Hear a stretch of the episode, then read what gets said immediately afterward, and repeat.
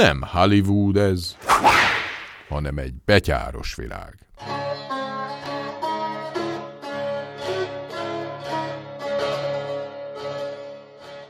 Mi alkalmazkodás Magyarországon?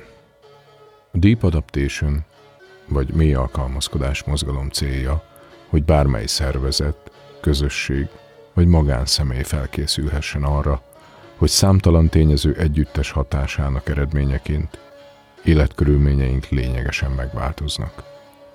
És a fennmaradás érdekében a legjobb tudásunk és szándékaink szerint alkalmazkodnunk kell az új feltételekhez. Ez a sorozat tartson bármeddig is, arra vállalkozik, hogy segítsen megérteni az összefüggéseket, és felhívja a magyar emberek figyelmét rá.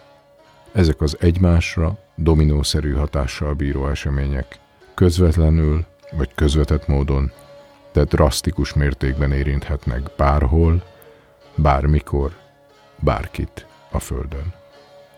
Így a Kárpát-medencében is. Nem egy problémával kell szembenéznünk, hanem új korszak határán járunk.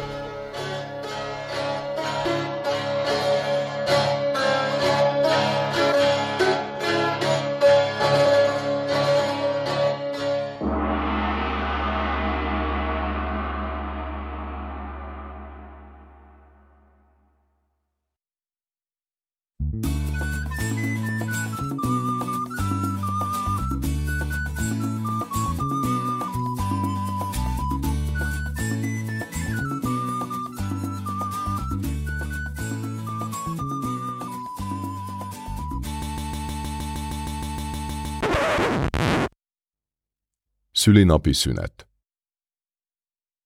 44 éves lettem én. Ennyit láttam e föltekén. Szívemet hála, járja. Egy évforduló mindig kitűnő alkalom a számvetésre. És bár nem kell ahhoz semmi különleges ok, hogy jól érezzük magunkat, egyszerűen csak elhatározzuk, hogy azonnal boldogok leszünk, akár csak azért is, mert élünk, Nekem bizony számos okom van az örömre. Eltöprengtem a minap azon a találó gondolaton, ami néhány hónappal ezelőtt lett megosztva a csoportban, és így szólt. Mondd, mi lenne, ha reggel csak azt találnád magad körül, amiért hálát adtál? Hm. Sokszor olvastam már sok helyen, hogy varázsereje van az írott szónak. De be kell ismernem, igaz. Reggel mosolyjal ébredni, este hálával elaludni. Csodálatos. És ha egyszer az ember elkezdi számba venni, hogy mi mindenért hálás, legjobban ő maga fog meglepődni azon, amit a papíron lát.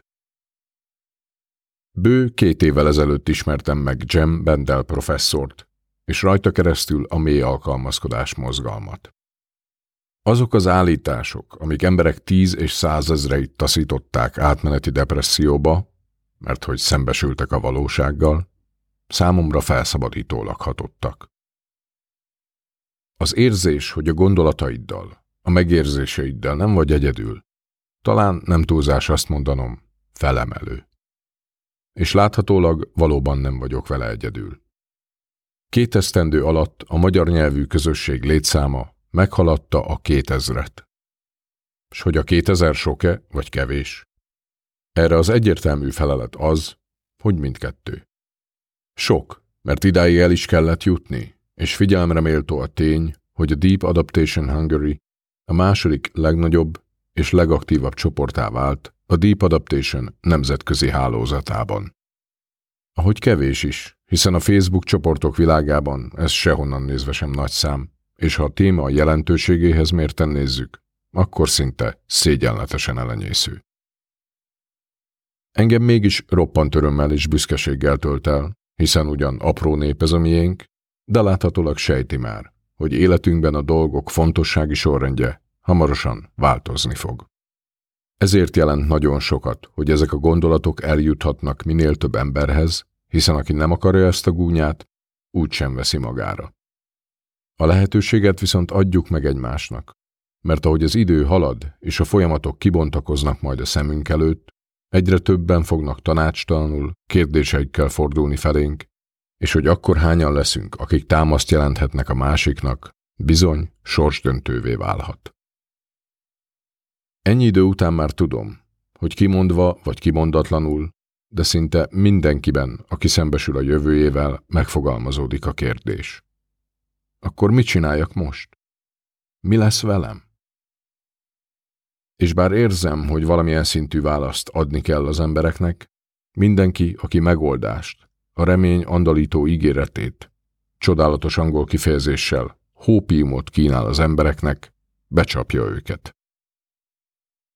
Igen, becsapja, mert elveszi tőlük annak a lehetőségét, hogy a valósággal őszintén és bátran szembenézve hozzák meg az igazán fontos döntéseiket az életükkel kapcsolatban. Két év alatt rengeteg információ áramlott át rajtam, és ez amekkora ajándék, akkora teher.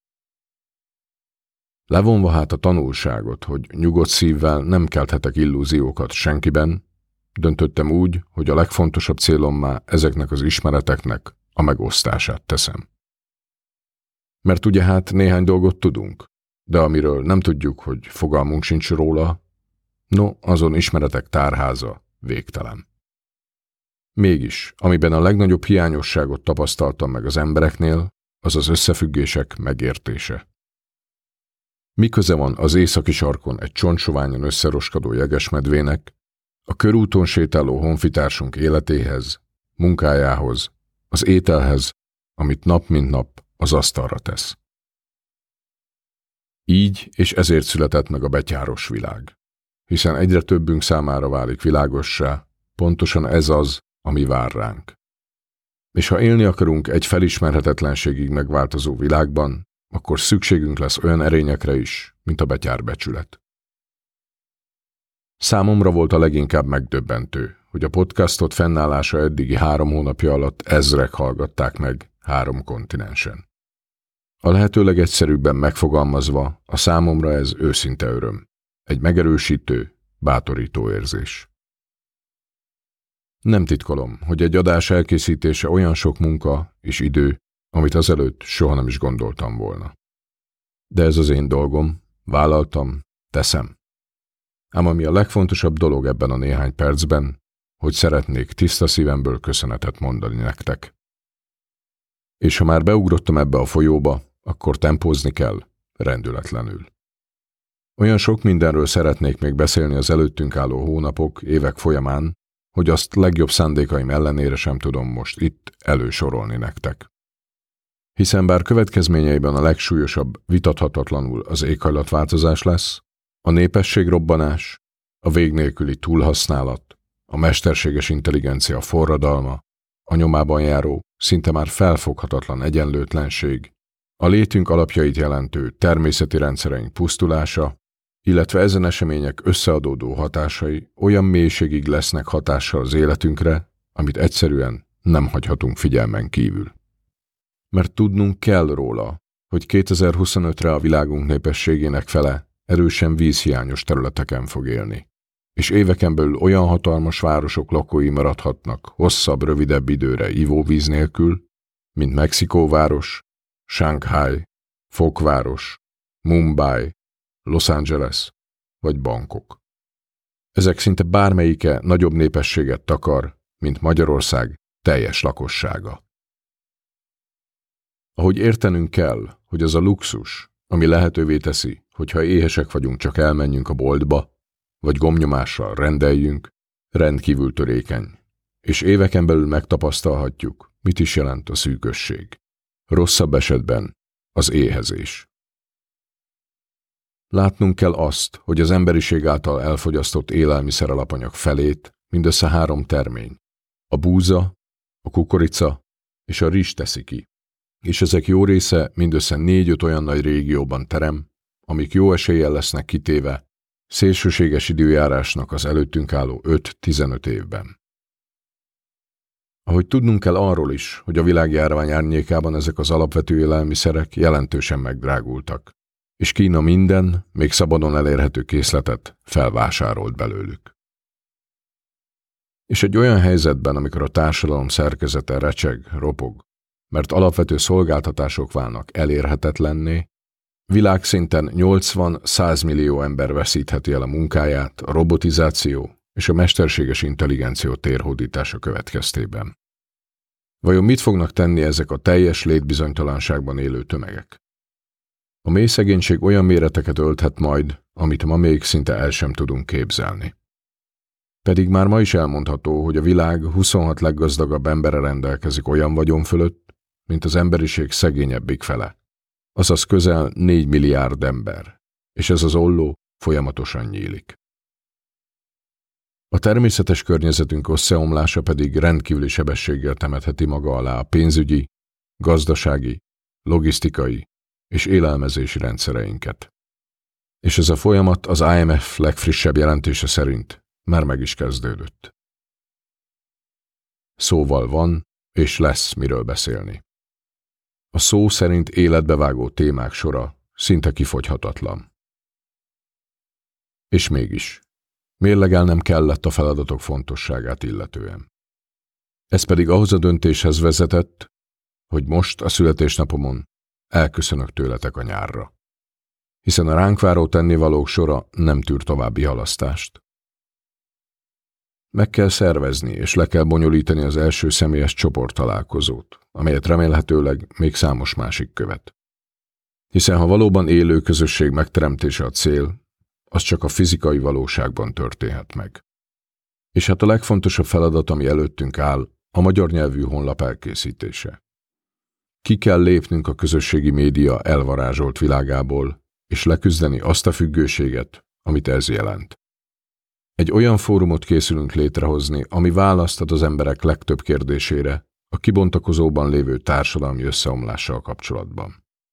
Lehetőséget arra, hogy érdeklődésüknek megfelelő mélységben tájékozódhassanak, és ami még fontosabb, egy olyan felületet, ahol mind földrajzi, mind tematikus szempontból szerveződhetnek, járhatnak körbe egy adott témát, és oszthatják meg gondolataikat, kétségeiket, tapasztalataikat egymással. Ahol idővel nem tűnnek el a régebbi bejegyzések, egy helyet, ahol mindenki, aki törekszik a felkészülésre, elsajátíthatja az alkalmazkodás alapjait. Ez most a legfontosabb feladatom. És azt sem tagadom, hogy egy jól felépített műsor struktúrával szeretnék visszatérni. Terveim szerint szeptembertől. Mert ahogy korábban említettem, valamilyen választ kell tudni adni az emberek kétségbeesett kérdéseire. Személy szerint úgy hiszem, hogy a döntő többségnek nem lesz rá lehetősége, hogy érdemben felkészüljön. Egyszerűen sem a megfelelő információ, sem a szükséges pénz nem áll a rendelkezésükre. Nem beszélve arról, hogy végletekig részei a rendszernek, és az életük még annak szétesése előtt tönkre menne, ha kiszállnának a mókuskerékből. Így aztán idejük sincs már. Ahogy az önellátás déli bábja is egy kétségbe esett ábránd. Egyszerűen nem fog több millió ember kitódulni a városokból vidékre, és szántani, vetni. Hiszen azt sem tudják, hogyan kell azt csinálni. Ezért az egyetlen út, ami mindenki számára nyitva áll, az a belső felkészülés. Foglalkozni a kérdéssel, megismerni a tényeket, elfogadni a változást. Hiszen ez már a kihívás megértésének is előfeltétele. És van még valami, amiben hihetetlen lehetőség és erő rejlik majd. Jem Bendel ezt így foglalta össze. Teszem, amit tudok, ott, ahol vagyok, azzal, amin van. Én pedig hozzáteszem. Mindenki ismer valakit, és mindenki ért valamihez. Fel kell térképeznünk a kapcsolati hálónkat. Élettel és tartalommal kell megtöltenünk az emberi kapcsolatainkat, mert idővel meg lehet, hogy nem marad semmi másunk. Legyetek napra készek. Tudjátok ismerőseitek aktuális telefonszámát, saját e-mail címét és foglalkozását. Ha lehetséges, akkor a születésnapját és a lakóhelyét is. És nem utolsó sorban keressétek őket, érdeklődjetek, hogy létük felől, csak úgy, őszintén. Ez csodákat tesz. Keressétek a hasonló gondolkodásúak társaságát, mert nincs azzal semmi baj, ha használjuk egymást. Hiszen mindenki ismer valakit, és mindenki ért valamihez. De a legfontosabb, hogy lehetőségeitekhez mérten töltsétek felszabadultan a nyarat. Hiszen az van, ami van, és aki nem éli meg a pillanat csodáját, az valójában nem is él. Szóval köszönöm az érdeklődést, a támogatást, és hogy adjak is valamit nektek útmutatásul, születésnapi ajándékként megosztom veletek azt a néhány sort, amiben szükség esetén mindig támaszt találok nehéz pillanatokban. Szolgáljon nektek is kapaszkodóként. Garai Gábor, jó kedvet adj! Jó kedvet adj, és semmi más, uram. A többivel? Megbirkózom magam. Akkor a többi nem is érdekel. Szerencse, balsors, kudarc vagy siker. Hadd mosolyogjak gondon és bajom. Nem kell más, csak ez az egy oltalom. Még magányom kiváltsága se kell. Sorsot cserélek bárhol, bárkivel. Ha jó kedvemből, önként tehetem, és fölszabadít újra a fegyelem. Ha értelmét tudom és vállalom, s nem páncélzat, de szárnya vállamon. S hogy a holnap se legyen csupa gond, de kezdődő és folytatódó bolond kaland. Mi egyszer véget ér ugyan? Ahhoz is. Csak jó kedvet adj, uram. Kívülbelül ragyogó nyarat kívánok nektek.